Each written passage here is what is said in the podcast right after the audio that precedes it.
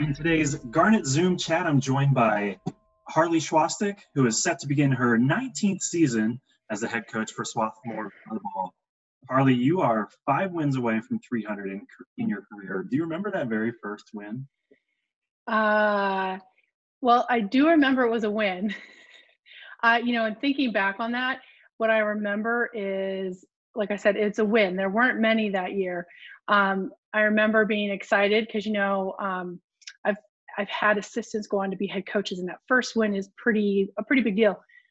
And I remember I think Marion and Sharon, our administrative assistants, put signs on my door.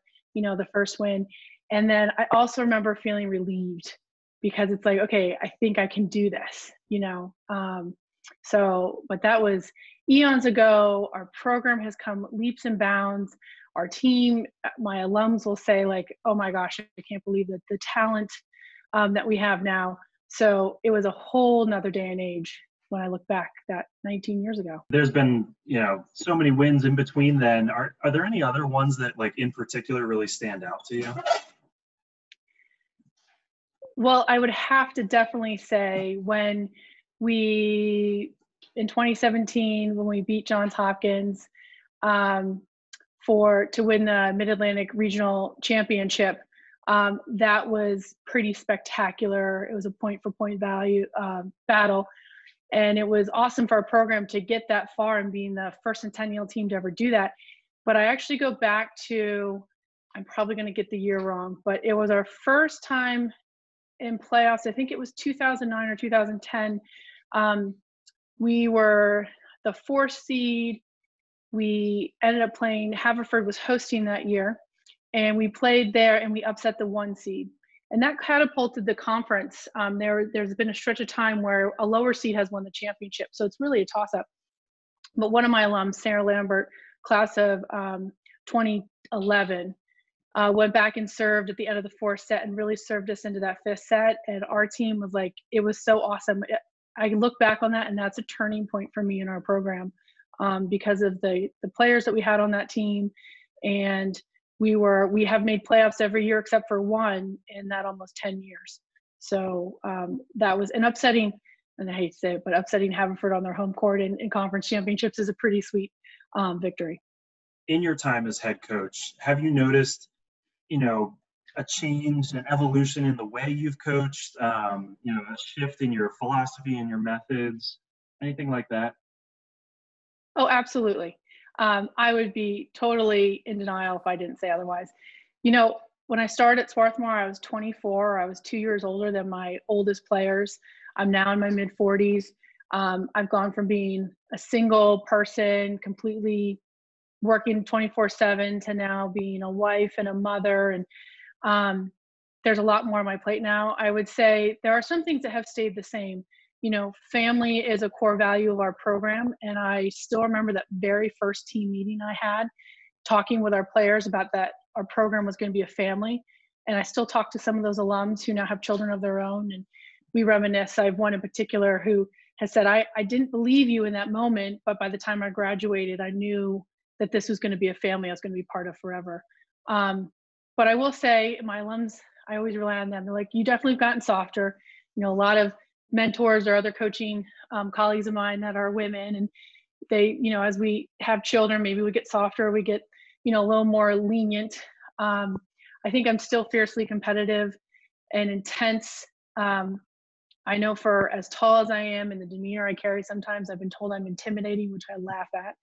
Uh, but I will say I definitely um, value communication more than ever. You know, I think our players nowadays have a need for more regular communication.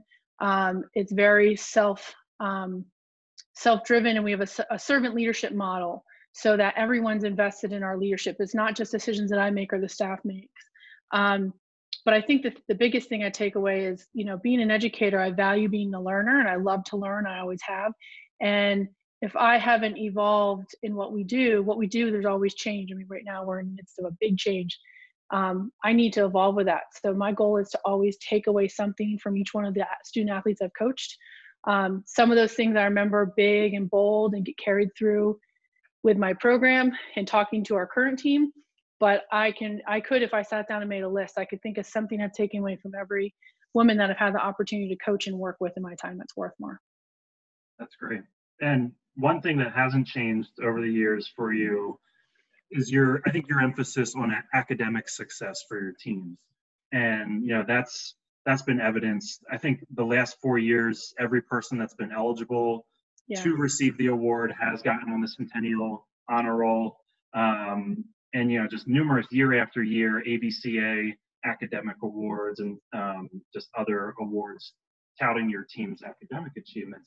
How important is that to you, and how do you um, encourage your team to succeed academically and athletically? Well, as you mentioned, it is actually one of our, our core values of being a student athlete. Um, and I talk about it through the recruiting in our program is that we are going to be a competitively successful program without compromising our academic success. So, you know, my college experience, I went to school, I went to a high academic school like Swarthmore, um, and I had played for coaches that didn't necessarily understand that level of high academic and making that work and struggled with my teammates when they had conflict. And I remember one time a coach asking me, you know, how do, how come I don't hear about this with you? And I said, well, I just get it done. Like it's my job. And so I know the experience of not having a coach that might not understand the rigors. So, you know, I take a serious interest and um, passion in what my students do, even though if it may be something way over my head. And then there's some stuff I totally relate on. But we talk about, you know, I think the one key thing we do is we try to take an extra day off of practice during the season um, and that's extra time for them to study and get sleep mostly sleep because they don't they give up sleep first um, and we emphasize the awards and we show a lot of appreciation for that level of commitment. So yeah when the conference started acknowledging um, not just uh, not just um, all conference winners but anyone that's on a roster that maintains a gpa or higher every year we've done that with three or four now every single one of our returners has been able to elevate themselves. And not everyone understands how hard swarthmore is. So there's a lot of pride with our current student athletes because there's a lot of pride from our our alumni and um, and also encouraging them to know that they can study everything i think the first time i had someone express an interest in studying engineering i was a little apprehensive i knew the programs definitely can be a little more intensive um, but I'd say every three or four year cycle, I have one or two engineers. So anything really is possible. Um, honors is possible. And it's just, there's a lot of communication and a lot of, um, I'm not going to say it is, there aren't hard days. There aren't days where I've had women come in crying because of a meeting with a professor or something went wrong with a lab or mispractice because of a lab. I think I have a, a, very great understanding of what it is to have those days where you're failing and succeeding. And I also share my own experiences. You know, I, I one time like failed a midterm and almost failed a class because I was too focused on basketball in college. And they don't, they're like, you really did? I said, yeah, but I then worked my butt off and it was a lesson in prioritizing. So yeah, I'm very, I'm absolutely probably one, that's probably one thing that I'm most proud of is that we show that we can do both very well. That's great. And in all of that, you know, the team always still maintains, you know, a good fun environment too. You guys find you know great ways to have fun and just you know different activities you do what are some of those unique traditions that the team has well gosh and you you were so nice to to share some of this so i had a chance to to think through some of the ideas um, i think i thought first one of the more recent ones is um, this last fall with our field hockey team you know we've always tried the women's fall teams try to do something together sometimes it works it doesn't so we did like a learn to play clinic. So we taught the field hockey team and they taught us how to play hockey. That was super fun. Um, we are always on campus for fall break where we still have a week off from classes. So we try to do things. The team loves to go to Linvilla and apple pick. Um, and then the last couple years, they've come back with little baby pumpkins and they paint them for, we have a list of different members in our department to show our appreciation. Um, and I think most people really appreciate those. And there's some fun designs that come up, whether they're artistic or not. Um, other ones, oh, in, in practice, we have what's called Fun Spandex Friday.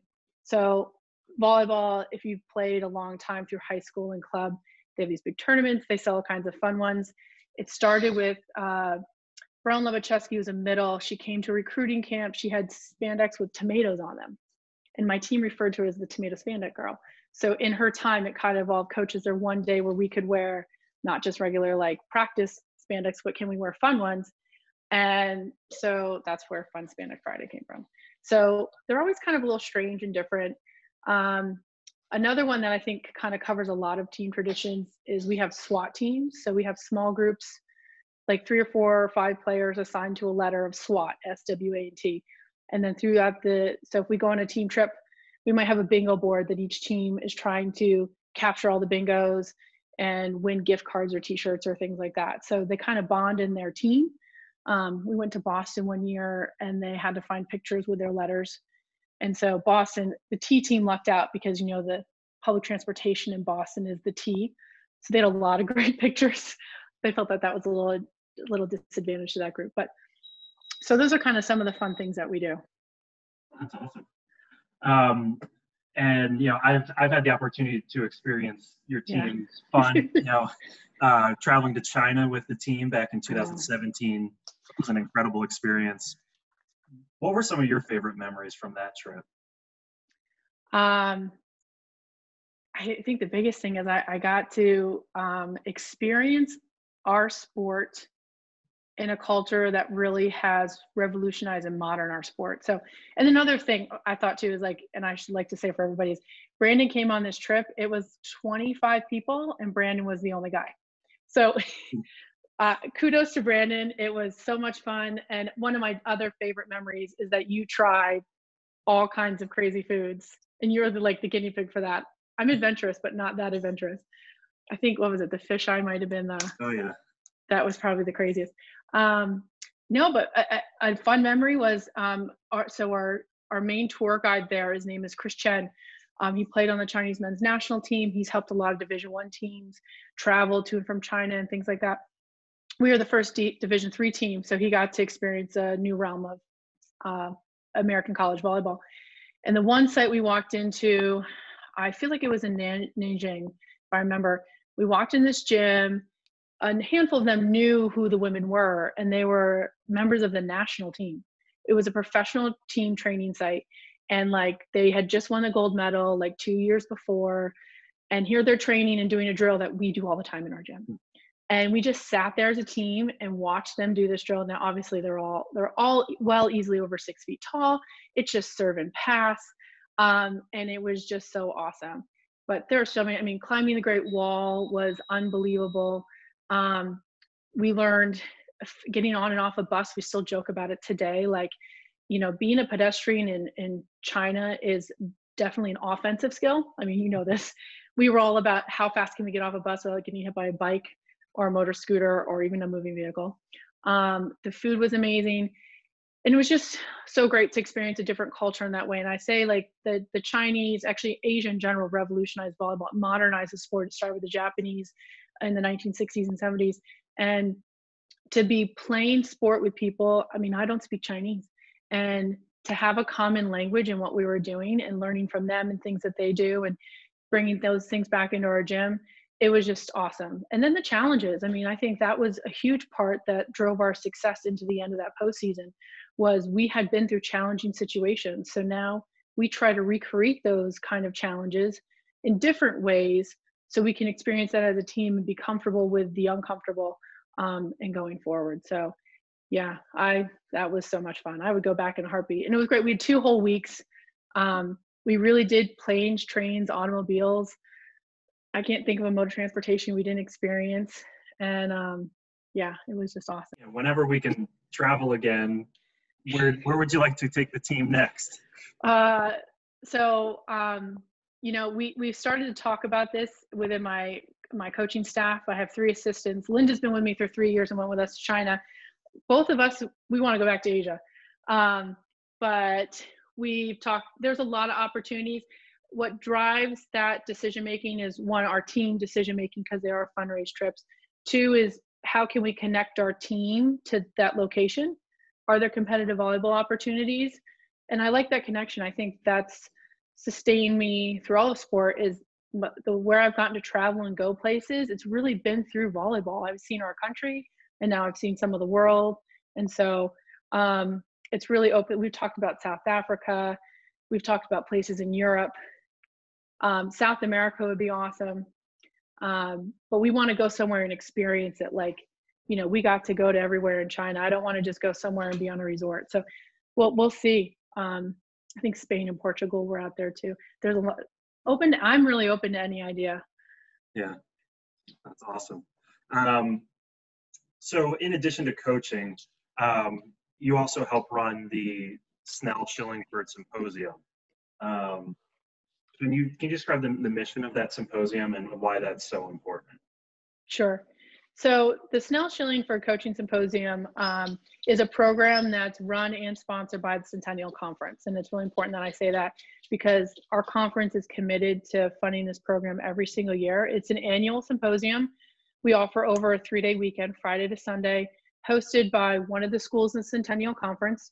And we bring together a group of um, current female athletes from each Centennial school, two to three, a group of assistant and new head coaches, and then I say oldies but goodies, but the you know the program directors, which are myself and Cecily Scaviccio from Ursinus College, our keynotes, um, and just people that have been involved to help run the program. So it's a really conference-led program, and it's an opportunity for um, networking and mentoring and education to for females to see the career paths that exist in sport beyond playing. So whether it be coaching, sport administration, training, sport communication, and really ground groundwork to begin that networking that really drives uh, career development. Um, there is a longitudinal study that was um, done by Acosta and Carpenter and taken over by the Tucker Center for Women in Sport, um, tracking women going and participating and then actually working as coaches and administrators. And since the inception of Title IX, we've always hovered below 50%. And what, what that means is less than half of the coaches coaching women are women and that those numbers are even less so the, the symposium was started by jen shillingford to drive that number up to add more women coaching add more women and we have about it's a little it's like 55% of our graduates that have gone through the program um, are in our profession in our in our sport profession in some capacity at all different levels that's great um, so harleigh uh, on a little personal note, what's what's something fun about you that most people don't know? Oh, fun. You know, I I have to I had to think about this one, um, and I I did I did phone a friend. Uh, so what I came up with is fun is a little more I guess adventurous. Um, you know, especially I have a an 11 year old and eight year old, and I don't want to be that boring mom. But when I look back on things that I've done in my life, um, it's always been with an adventurous spirit. So I, I thought I'd share a couple of things I did. So when I was 15, my grandparents took me on a six week cruise across the Atlantic and around Europe and the Middle East. Um, it was not on a regular cruise ship, it was on a merchant marine vessel. So it was a cargo ship. And it took 10 to 12 days across the Atlantic and back. And we went to Egypt, Israel, Turkey, um, Spain, I'm trying to remember where else. It was unbelievable, but it was not your typical. And I was. Oh yeah, and I was 15 with my grandparents. Um, such an amazing cultural experience. I will say I packed a suitcase of clothes and a suitcase of books, so I definitely like read a lot. Um, when I was um, later in high school, I was a Girl Scout all the way growing up. I got my gold award, and I had an opportunity to go to the boundary waters of uh, northern Minnesota and dog sledding winter camp in December um, for 10 days. So doing serious winter camping and dog sledding. I guess we were covering like 15 miles a day. That was kind of crazy. Um, I've gone skydiving. Um, I love roller coasters. You know, I always right now, and then with my kids, like we go to the ocean a lot. We have a beach house in North Carolina. Um, I'm open to learning to surf with my son, things like that to show that like we're still open to trying new things and doing new things. So I guess that's what I would say would be fun about me. That's awesome. I didn't realize you were such an adventurer. Try to be. There's not much of that happening these days. Right now, we're trying to open up our pop-up camper to camp in the backyard. Okay. We'll see how that goes. I mean, that's still going to be an adventure what I find in there, but. Nice. are, are either of your kids uh, adventurous like you or? Oh, absolutely. Um, I, Logan, my son is fearless. Um, he will go swimming in the ocean. Doesn't matter any, like we're there February, he'll go. Um, my daughter is about the same right now. She's obsessed with climbing trees and she's a pretty tall eight year old. And I'm just fearing the day where I'm going to get the call from a neighbor saying, Callie just fell off a tree. She broke her arm and we have to go to urgent care of the ER. So yes, um, they are. What's what's cool is when we go to Hershey Park every summer, everyone wants to ride all the roller coasters. Our entire family, so um, multiple times, and we also meet all the height requirements. So um, it's pretty, yeah, it's it's it's fun. Great. Uh, I'm sure your kids are keeping you on your toes right now in this time here. Absolutely. Yes. So, um, last question I have for you, Harleigh. Um, yeah. You know, during uh, the the social distancing time, what are some things that you're finding to read, watch, or listen to that you would recommend to people watching this video? Um, sure. So, you know, from the coaching standpoint, uh, I'm re-listening uh, The Culture Code by Daniel Coyle. We read that book as a team over winter break, and now we're having our incoming freshmen read it. So, Audible is free right now if you have Amazon. Uh, I walk every day with my my dog, um, usually like four miles. So we I listen to that. I've just finished that. Um, my always go to is for people that are local. Um, I listen to WMMR, Preston and Steve, their podcast in the morning. One of their guys, Casey, is from Rutledge, the town that I live in, um, and there's a lot of Delco pride. So that's a fun show. They talk about some of the silliest and craziest and just awesome stuff. So that's a good um, uh, thing to listen to.